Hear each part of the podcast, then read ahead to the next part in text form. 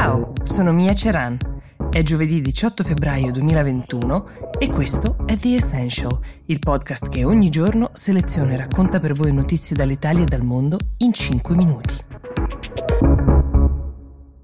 Aveva annunciato che avrebbe parlato pochissimo Mario Draghi nel corso del suo mandato, avrebbe parlato solo per dire quel che il governo aveva fatto di concreto. Però quello di ieri era un discorso atteso e dovuto in un certo senso, si chiama discorso programmatico, lo fa ogni premier nel momento in cui viene nominato per spiegare che senso vuole dare sostanzialmente alla propria legislatura.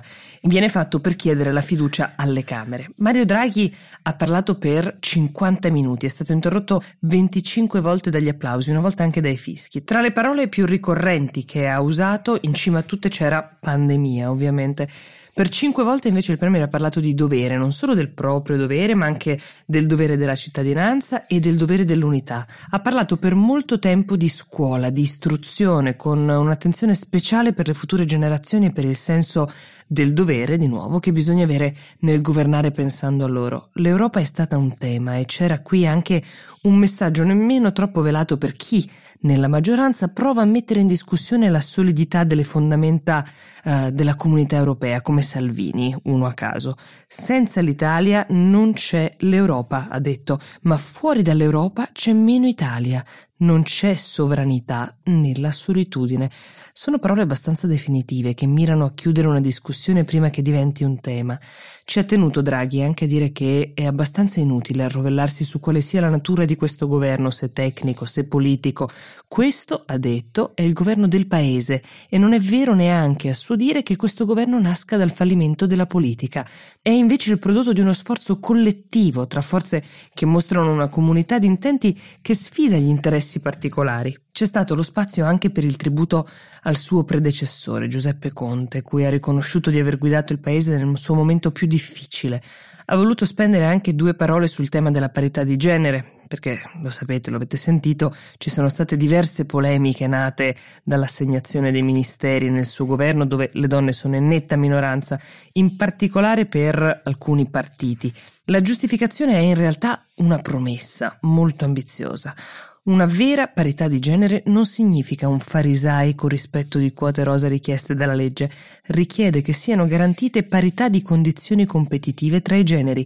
Intendiamo lavorare su questo. Il discorso e le intenzioni di Draghi hanno ricevuto un plauso quasi unanime. È molto difficile effettivamente criticare nel merito il progetto di paese che ha in mente il nuovo Premier. Difficile quasi forse quanto trovare la forza, le energie e il tempo di realizzarlo.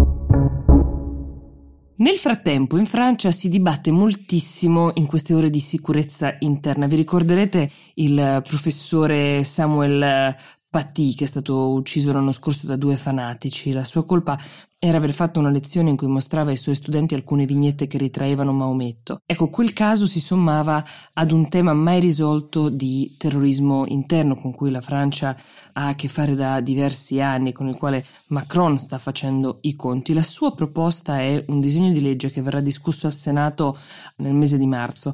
Prevede una serie di misure molto severe anche per il controllo delle associazioni religiose con maggiore diciamo ingerenza da parte dello Stato Stato, richiesta di informazioni, maggiore controllo anche sui bambini in età scolastica per proteggerli, così come per proteggere i dipendenti pubblici, gli insegnanti, ma chiunque lavori nelle scuole. C'è un'altra notevole proposta che è quella di considerare reato la diffusione di informazioni personali di qualcuno su internet se fatto a scopo denigratorio come era stato fatto con il professore ucciso l'anno scorso. I partiti d'opposizione, sia a destra che a sinistra, hanno votato contro e lo hanno fatto per ragioni diverse. Qualcuno pensava che i provvedimenti fossero troppo blandi, mentre altri sostenevano che fossero contrari ai principi alla base della democrazia francese, che fossero lesivi lesivi della libertà di espressione. È una partita molto importante quella che si sta giocando Macron perché è certo che sarà anche sulla base dell'esito di questi provvedimenti che i francesi lo giudicheranno alle prossime elezioni che arriveranno tra un anno. The Essential per oggi si ferma qui, io vi do appuntamento domani. Buona giornata.